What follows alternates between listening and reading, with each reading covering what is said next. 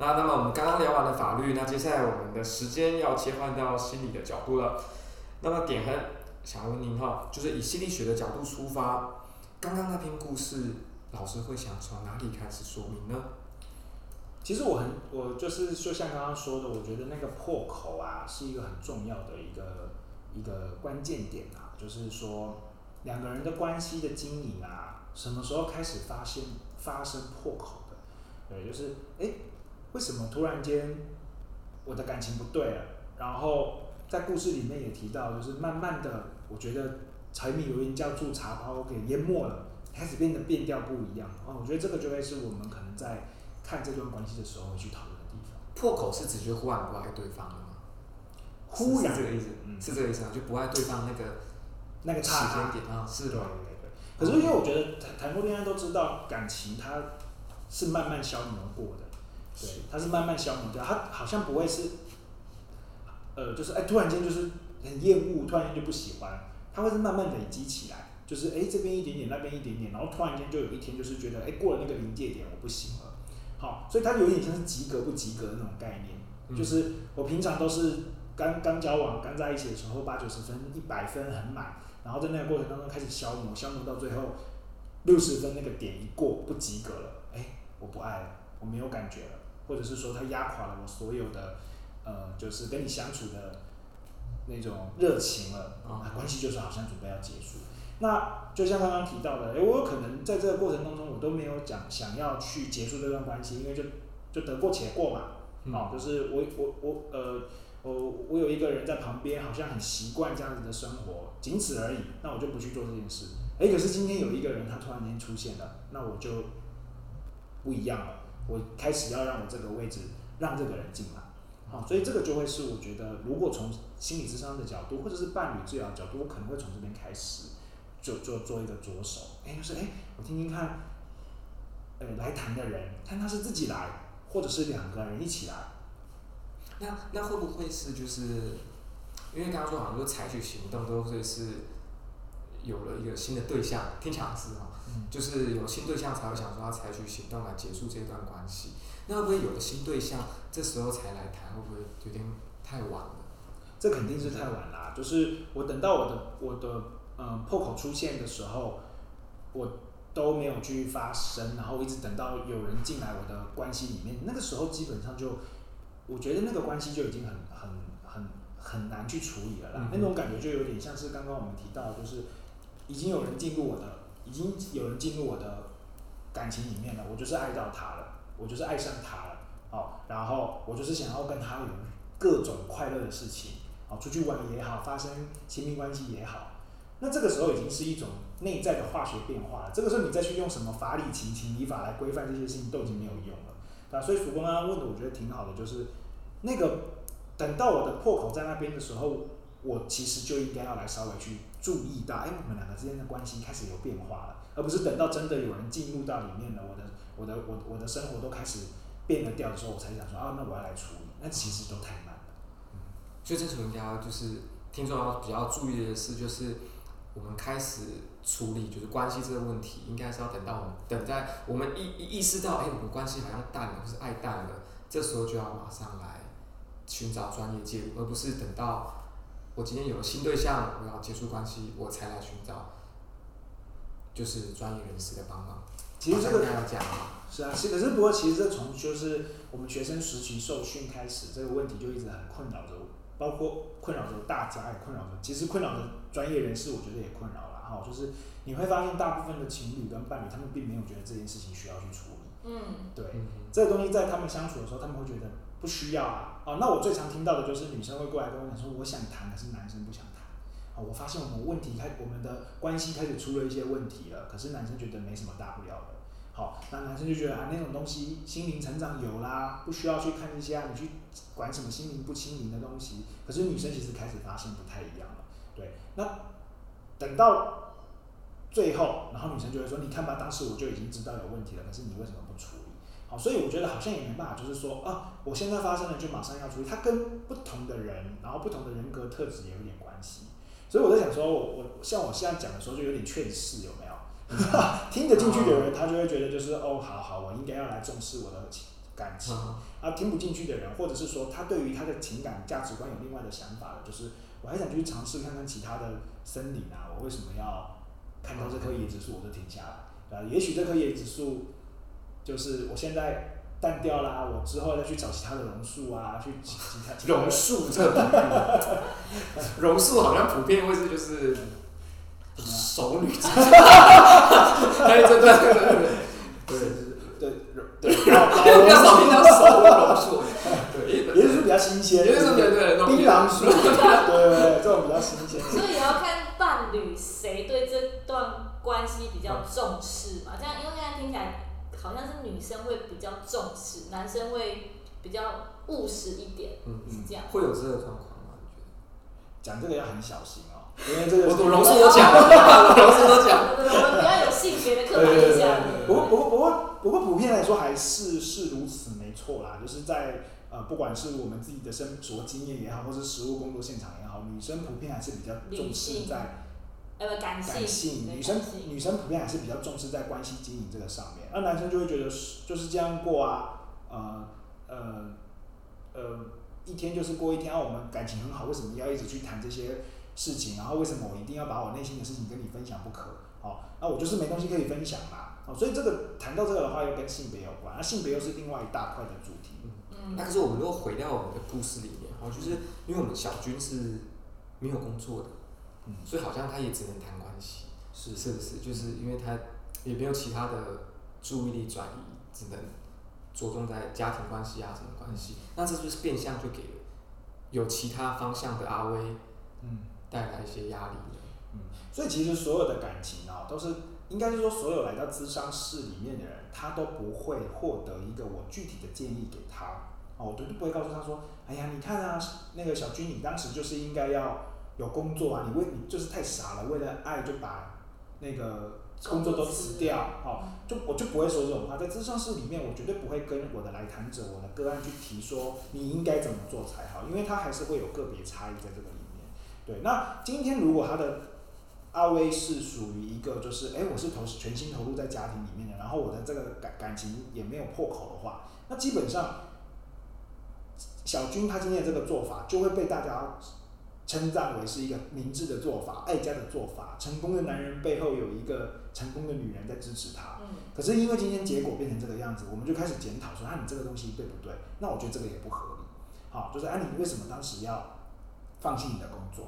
啊，但是我们可以从心理学的现象去解释，就是说，哎，那个小阿阿军，小军，小军对对对，小军在这个故事里面，你就会发现他，小军阿威，对，小军阿威，小军在这个故事里面，你就会发现他为了他的生活，为了他的家庭，他把他很多的生命角色通通都终止掉了，嗯，好，都终止掉了，就是工作者的角色也许也终止掉了，啊，也许他作为一个别人的女儿的角色，他也大幅度的降低，因为他投入了这个家庭里面。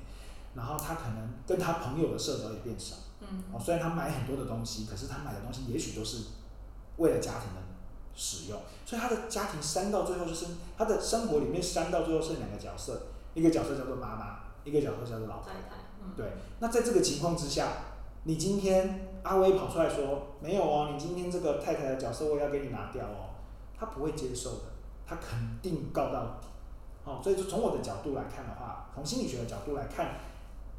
呃，小军发生了什么事？我们可能就会从这个地方去分析小军的状况。可是你至于你说我会不会说小军，那你就太傻了，你就是呃把工作都辞掉了，才让自己到这个向度来，就是这这这不会是在咨商的时候去跟他提的。那我想问一个很很务实的问题，就是如果以阿威现在这个状况，嗯，他们是有办法回得去的吗？就像就是之前八点档呃，十一人妻有才就是。就是我们回不去了。那今天这个情况都已经这样，都外遇了，然后都闹上法院了。那你觉得他们这个状况是有可能回得去的吗？心理学上面有一个效应啊，叫做改变的悖论，就是你越想改变的东西，就改变不了。这很奇怪哦。今天如果他想要在一起的时候啊，也许另外一个问题，就比如比如说那个那个叫什么去了，小小小军，他今天又换了一个方式，就说好，那呃，我放过你。那这个时候也许就换阿威不要了。哦。哦，就是这个是欲擒故纵的概念吗？对，呃，如果真的交下去，然后 然后趁阿威的，对对对，好啊，那是好吧？对对对，我都准备好了。对，所以当然我不是，当然我不是在，我不是在说这个案例啊，哈，就是我我的意思要是说，其实我在呃呃临床现场很多对的伴侣里面看到，外遇对于感情是非常非常伤害的，嗯，好，就是那个伤害是，就算他们在一起，那种疙瘩会一直没有办法剥掉跟剥除。好，所以我刚刚所谓的改变的悖论是，OK，今天小军跟阿威也许又回到他们的生活里面去，会不会在他们的生活里面又引申出又衍生出其他的问题出来？嗯，我们并不知道。所以今天的状况是，不管你离婚或者是不离婚，这个外遇的事实就是造成的。那今天如果你们俩一对伴侣进到我的智商室里面。那我们要讨论的就会是，不管离婚也好，或者是继续走下去也好，你们要怎么样适应这个已经有疙瘩的感情？哦，可能就会将重点放在这个部分来去跟他们做这样子的伴侣之上。嗯，所以这样子回得去，回回不去，我想知道到底回不回得去呢？他如果进，他如果回来了，那就要开始去商量他们的共同目标嘛。他们的共同目标叫做要一起走下去，那就有可能会回得去。可是，如果今天进来里面一个是要结束关系的，嗯、一个是没有要结束关系的，那这个就需要在里面商量了。嗯、对，商量到就是有一个共识。对，那这个共识会变成怎么样？那可能就会需要看他们的具体的剧情发展会变成怎么样。对，对啊。回不回得去，其实真的是很多因素去影响的。是是是，嗯、对啊，你你也许你也许回去了，就是看着呃正常的呃。过着日日日常生活一样的日子，你也许二十年后会发生大事。比如说我这边就有个案是二十年后变成强迫症，变成恐慌症，讨老婆跟太太。哦，那当然呃，我其实我这样讲不太不太对啊，因为我这样讲的好像有直接的关联。哦，可是因为你就是在听到有我有一些呃案例里面，你就会发现说，哎，当你去跟他的恐慌、强迫去去做去做他的这个一些生涯的回回顾的时候。哎，就会发现，哎，过去有一些些这样的情感上的出轨，好，那你会不会在日后跑出来？那我们也不确定。可是我这样讲也不是要恐吓大家，说你这样子出轨以后，你就会变成强迫或者是强迫症或者是焦虑症，而是要发现自己内在有没有什么东西被自己压抑下来。那这些东西都是需要谈的。那最好伴侣一起进来做咨商，一起去把这个所谓的关系间的创伤或者是关系间的疙瘩去做处理，这才是最重要的。因为其实很多他们是为了，呃，种种原因，可能为了小孩，他们在呃携手一起度过。那他们选择的做法是掩盖这件事情，掩盖这个伤口，而不是去正视它。所以这个呃问题还是在这里，总有一天他还是会爆出来。对，所以像像像芝芝刚刚说的，他随着时间的演变。这个太太的角色开始有其他的变化，也许她没有花这么多时间在做一个母亲，她开始发展起他的呃生涯角色，她开始会去跟朋友打屁，她开始会去做一些手工艺，她开始会做其他的事情，她渐渐的削减了她作为一个母亲的角色，或者是削呃或者是削减了作为一个太太的角色的时候，她到了一定的程度的时候，她就觉得我我要来处理这段婚姻啊，后面就开始做其他事情了。决决定开始在这段关系里面采取一个不一样的形式，好，所以看起来没事，并不代表没有事。所以在呃心理咨商或者是说所谓家庭治疗里面有一个概念叫做代罪羔羊的概念，好，代罪羔羊概念就是，哎，今天家里面突然间有一个人出了问题，好，这个问题好像是，哎，这个小孩怎么那么不乖，这小孩怎么那么不听话，这小孩怎么拒学，怎么逃学，后来就发现其实这个是一个系统性的问题。家里面的人，如同芝芝刚刚讲的，有一个不能说的秘密在那边，或者是一个公开的秘密，可是大家都没有指出来，那这个就会出现大问题。我有一个临床上面的个案就是这样，呃，他的爸爸长期外遇，然后妈妈就呃就是都知道这件事，默许，默许，然后对，对隐忍，然后刚刚配合刚刚两年，两年赢了两年又法律的，对对对对，对，然后在那样子的在那样子的情况之下。小孩子就真也看着这个东西，所以家里面的人通通都有一个默默契跟共识，就是这个事情是不能说。那有的时候我这个个案，他有的时候就是心血来潮，有点忍不住，就会故意在爸爸回来的时候就说：“哎，爸爸，你刚刚去哪里啊？”然后就让家里的氛围变得非常的宁静。然后可能妈妈这个时候就会开始暴怒，然后没有没没来由的暴怒，然后表面上说没事啊，都跟爸爸无关，可是其实就是刺激到爸妈妈的那那个那个点上面。对，所以其实他回到呃伴侣之间的相处里面，他还是会回到沟通还有诚实这件事情上面，要否否则那个疙瘩就会一直在那边。所以至于他到底这段关系回不回得去，我觉得还是要回到两个人之间的共识上面。而且每个人接受度不一样，有的人就是觉得好没有关系，那个就是他选择其他的，曾经在我这段关系里面稍微出去晃了一下，有的人他可以有这样看开，有的人不是。我看到这一个岔路之后，我觉得你再也没有走回这条路上了。嗯，好，所以那个个别差异非常大。可是两个人要不要走下去，还是两个人的事情，还是鼓励两个人坐下来好好谈一下。嗯，这好像东方西方之间也会有些差异，对不对？像以我们东方来讲，就是刚刚提到那个，就是像粉丝太平啊，就是有问题不说，好像我们比较常会发生这些事情。是，所以啊，我们都我们都常常开玩笑，就是说心理咨商它是舶来品，它是外国引入的东西，嗯、所以我们其实要考量，像曙光刚刚提到，就是我们其实是要把我们的文化系统考量进去的。那东方的。呃，文化系统里面，它其实是非常注重关系的哦。你看，从那个呃，我们儒释道文化里面，就常常在讲君臣父子，嗯，兄友弟恭，呃，严父慈母啊，类似这样子的，他已经帮你把你的定位角色有一个定位了，你就需要变成那个样子，去符合这个社会角色的期待。好，所以你说，哎，我们不去在意这个东西吗？我们在呃台湾去做心理咨商，或者是去。打法律官司的时候，我们不把法理情的情考量进去吗？也不可能。好、这个东西就还是会考量进去，在那个里面去做一个去做一个讨论，去做一个探索。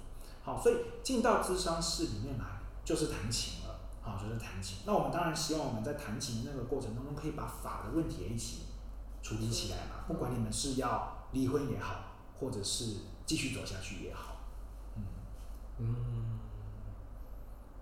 所以，如果我们回归到这个案子本身，小军他如果发现先生有这样的状况，那会建议他转移他的注意力，比如说他去找朋友，多多一点自己的生活、自己的社交，或者是说他开始去呃，随着小孩大了，他也不太需要这么照顾小孩的时候，他开始去找一份工作，这样会有助于他跟阿威的关系吗？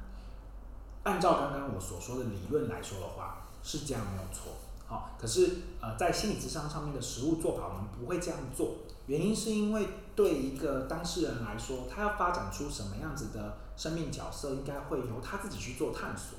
好，所以他如果来到咨商室里头的话，我跟呃这个小薇、小军，我一直叫错人家名字哦。啊，小军，我会跟小军讨论他在他的生活里面，现在他被什么东西困住了。我会去知道他的现在的情绪，去知道他现在的状态。好，那从这个角度里面才去跟他讨论，他可以发展什么其他的生活的事件来做。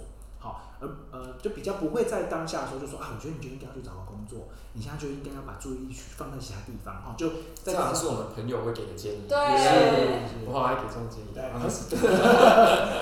对，朋友间就会做这样子的事情，可是你就会发现没有用，然后你就会被这个，你就会被这个被你苦苦。婆心圈的朋友非常的愤怒，嗯、就是我已经跟他说过几次，他还是这样。你看像一团烂烂泥，在那边喝酒酗酒啊。所以其实对于当事人来说，还是要回到他的主观世界。何以这个男人对他那么重要？结婚的这十几二十年来，他经历了些什么？他的那个失落创伤是什么？他在这个男人身上付出了多少东西？在那个地方是完全被抽离掉的。好，那个痛，他需要去重重新做一个经验跟经历，他才有可能去。呃，找到他新的生活的一个方式，否则他会困在那个痛苦里面，他会困在困困在那个痛楚里面是没有办法做事情的。好，所以今天如果两个人一起进来里面，那很有可能我就需要让太太好好的把这个痛说出去，哪怕今天这个这个呃阿阿威对，哪怕阿威他在这个过程当中可能还是还是需要离开，可是我需要让你知道我有多痛。我需要让你知道我有多不舒服，好，就有点像是呃，芝芝说的，我让那个复仇的那种感觉，我可以在咨商的时候去被提出来，我让你知道我受伤，好，那这个受伤的东西，你知道之后，你要怎么，你要怎么样子弥补我，或者是，或者是给我一个补偿？也许它不是一个实质上面的金钱，它有可能就是一个我我理解，可是真的没有办法。好，那这个会很痛，这个在关系里面会非常非常的痛。那这个也绝对不会是说啊，我今天讲完了就没事了，它一定会呈现很长一段时间。好，所以嗯，进到智商室里头的伴侣啊。他们都还是要花一些时间在这个情绪上面做一些琢磨，然后去做一些互动跟沟通。特别是他们要去整理他们发生过的这些事情。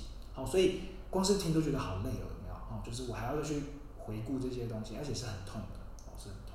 对，但我有一些很比较现实的问题，就像是来自于，就是呃，经历了就一定走得出来吗？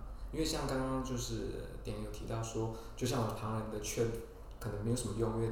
他得自己回顾自己嘛，对不对？重新审视，那这样子审视完后就可以走出来吗？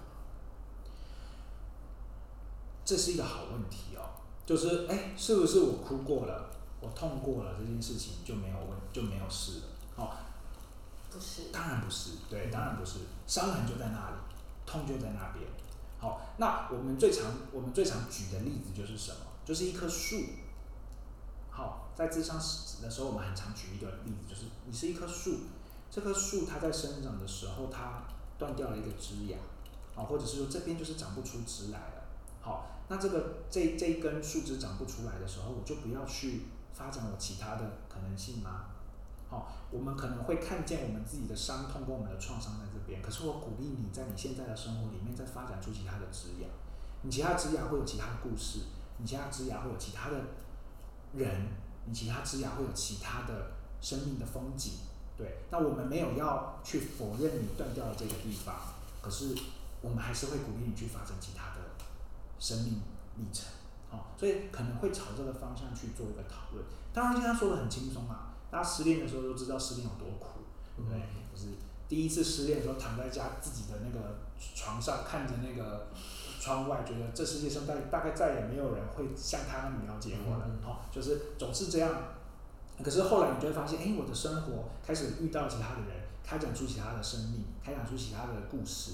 好，那我就要否认我自己的那个感情不不不曾存在吗？或者说我就要否认当时的那个感情创伤不在不不不存在吗？我觉得那也不是，那也不可能。对，嗯，因为说的很简单啊，他的历程是因人而异的。嗯。因为像我刚刚我刚刚问那个问题，我觉得会是很多男性就之所以不喜欢说出自己的，可能就是伤心事啊，为什么他会觉得说了有用吗？嗯，能解决吗？他说了没有用啊。我就大感觉上大部分的，像比如说我父亲，他就是一个这样类型的人。嗯，对对对对，他会觉得说了又解决不了事情。嗯，对。所以这就跟东方的教育或者是社会是有关系，就是。我们的刻板印象是让男生是压抑的，嗯、所以他会把他的情绪收在里面。嗯、对，那他会觉得说讲出来也没有用啊，那我干嘛讲？我自己消化就好。嗯、但就是是不是他自己没办法去消化？对，是。不过我觉得刚刚呃叔公这样讲的时候，就让我想到一件事情，就是我觉得光是解决问题这件事情，它就很值得讨论了。嗯、所以呃，我不能我我说这件事情的目的叫做解决问题。对，可是也许他本来就不需要解决啊，就他的东西就是已经到底了。比如说，我有一个很伤心的事情，就是我跟女朋友分手了，我跟她离婚了，我说了你就有办法追回来嘛？可是重点目的不是在你说了以后要追回来，对，就是整个过程它不是要你去改变那个结局，而是你说了之后，你会在你的生命历程当中有一个新的经验，你对于你发生的这件事情有一个新的认识。于是你在你接下来的生活里面，你有新的，你会有一个新的经验去经历你的新的生活，不让你再重蹈覆辙。好，所以你就会看到很多，刚刚主播在讲的时候，就会想到就是，哎，重蹈覆辙的男性好像很常见，有没有？但是一跌就跌下去了，他就会重复的用一个错误的方式，然后重复的经历，然后再告诉大家说，我告诉你有用吗？你有没有办法帮我解决问题？好，所以这个就会是一个，呃。要讲恶性循环吧，有一点点，然后听起来就会有点恶性循环，所以鼓励啊，不管是男性或女性，我觉得事情发生之后，也许真的不会解决问题，可是你会在这个东西有一个新的经历跟一个新的成长，你会有个新的觉知，它会为你接下来的生命带来不一样的可嗯，好。那如果说我们回来今天的故事上，因为其实像如果以就是这次的观点，我们就会只 focus 在那个小军跟阿威身上。是。但如果智商的观点，好像就多一个人物叫做巧巧，就是外遇的那一位。是。对。那像如果说以您智商师的看法，你会把他的，嗯，我觉得智商跟律师哦，跟法律真的是有非常多互相相近的地方啊。哈，我也有小三的个案，哦，他就你本人吗？哎，我本人是，我 当然不是我本人，你也有小三，哦，我自己的小三是，对，就是。呃，事实上，小三自己在他那个状态底下，他也会有很复杂的情绪情绪状态的。嗯，对啊，这个是一个很有意思的一个一个状态，就是哎，我我何以可以接受我爱的人他有一个正正宫？对，我在什么情况之下会愿意接受这件事情哦？呃，当然，我觉得同样的，这里面还是会带有就是刻板印象，或者是就是呃。偏误啊，所谓实验者，实验者偏误。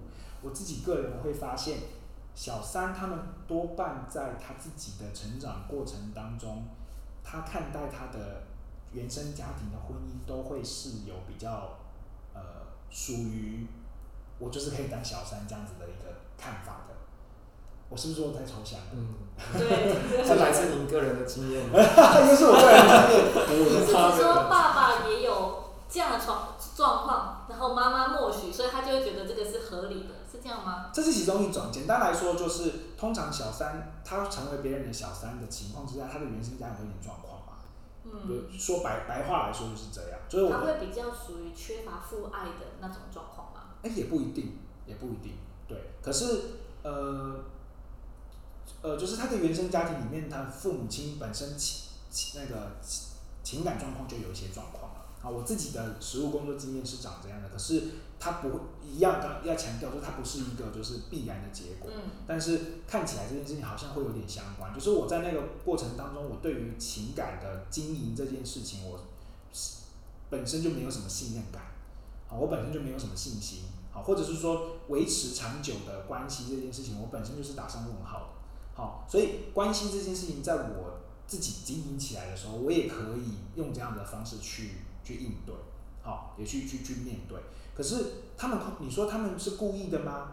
也不是故意的。嗯、其实，在那个状况底下，他是非常难以自拔的，他也是非常的痛苦的。好，所以，嗯，去细听他的故事的时候，你就会发现，他其实也也也深陷不已，他没有办法去处理这样子的一个的的状况。所以曙光刚刚问的，他如果来到咨商室里面的话，事实上他也会衍生出很多个人的议题出来。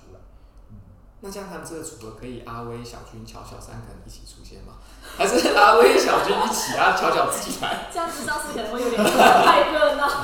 他们愿意的话是可以的。真的吗？对对对对。那第三个人也是可以的。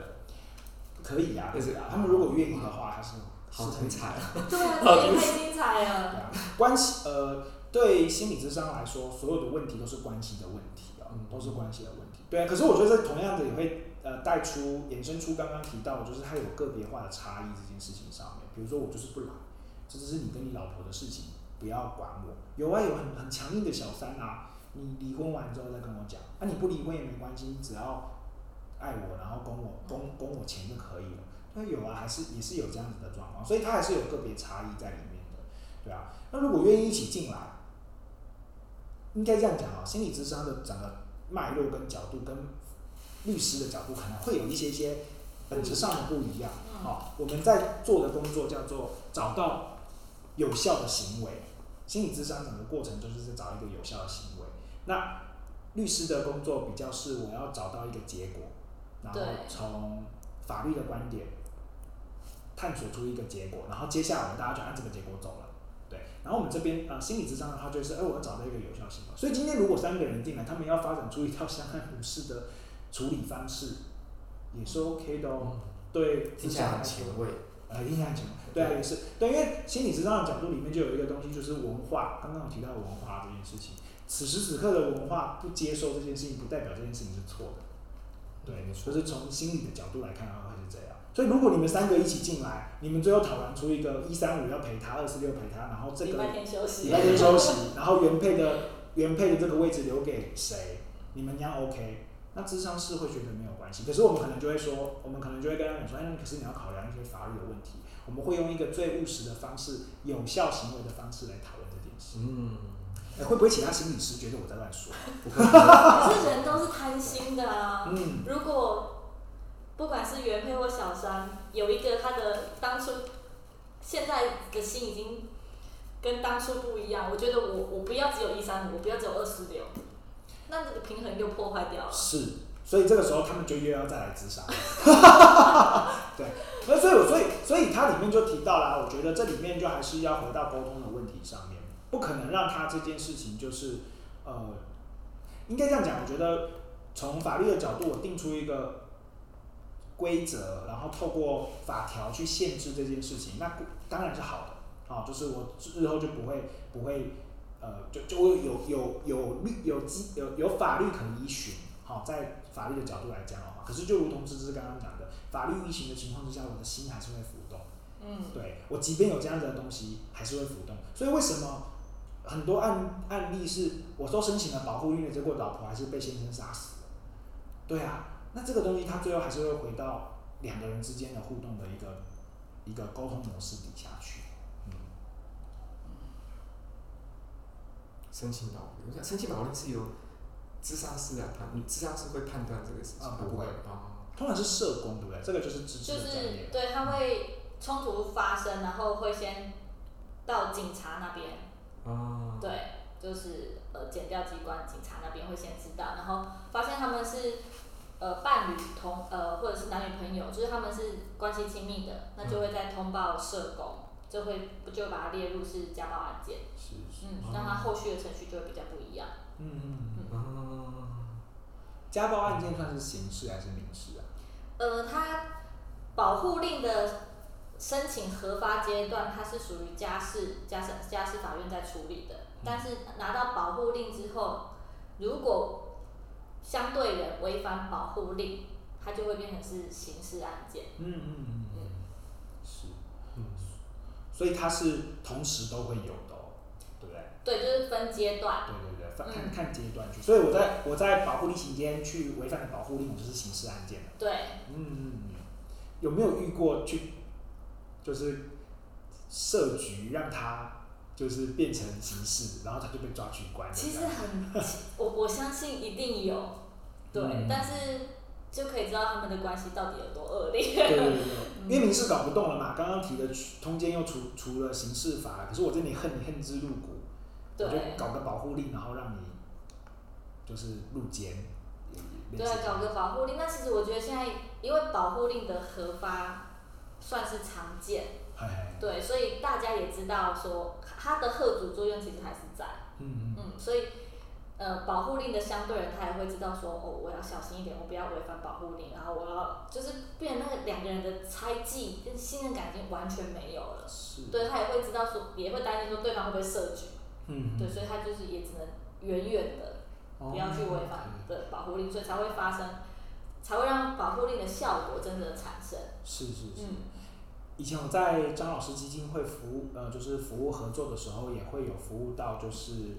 类似的案件，因为呃家访中心或者是高呃社会局的一些案件，他们有的时候也会呃派这样子类似的案子过来，然后嗯、呃，保护令这个词就会很常在那个过程当中去听到，对啊，然后我自己的观察是，就如同芝芝讲的，就是哎申请保护令的时候，好像对关系也是一个很大的破坏，嗯、哦，就是从心理咨商的角度来看的话，好像也会有这样子的呃这样子的一个一个看法在，对啊。那至于，呃，保护令期限消失之后，关系回不回得去，就不无从而知了，对不对？就要看他们后续的发展是怎么样。对，其实我觉得每每一个动作，每一个诉诸法律的动作，它对于关系都是一个伤害。嗯嗯嗯。对，通常我们拿到保护令，就会预测下一步他就是要提离婚了。是是是是是。他就是准备要来结束这段关系。是，所以即便是我觉得他们即便要离婚，我觉得都还是有一个可以好好商量的空间啦。对，就是哎，我们一起商量出一个和平的结束我们关系的一个方式跟方法。对，那不过听起来在刚刚的案例里面，小军，军对他是没有办法放手的。对，嗯。对啊，其实整体听下来，感觉法律除了保障我们之外，更多就成为就是夫妻间较劲的一个工具。对，对一个手段。对啊，那还是希望就是听众朋友们在听完这一系列之后，可以尽量寻求一个适当的沟通方式，除非迫不得已，对我们才采取一些法律的保障措施。对，OK，那么就是鼓励大家，就是可以寻找专业人士来为大家做评估。OK，那我们今天的节目就到这边了。那芝芝跟典亨有还有什么要补充的吗？哦，看来是没有。因为其实刚才我们也聊了蛮久，就对这个案例有一个蛮透彻的一个分析。那如果说听众还有其他问题，可以想办法联系我，因为我好像还没创建一个联系的方式。对，会有就是信箱啊，对，那就可以寄信给我们。对，或是有想听什么样类型的案例的话，也可以提出来。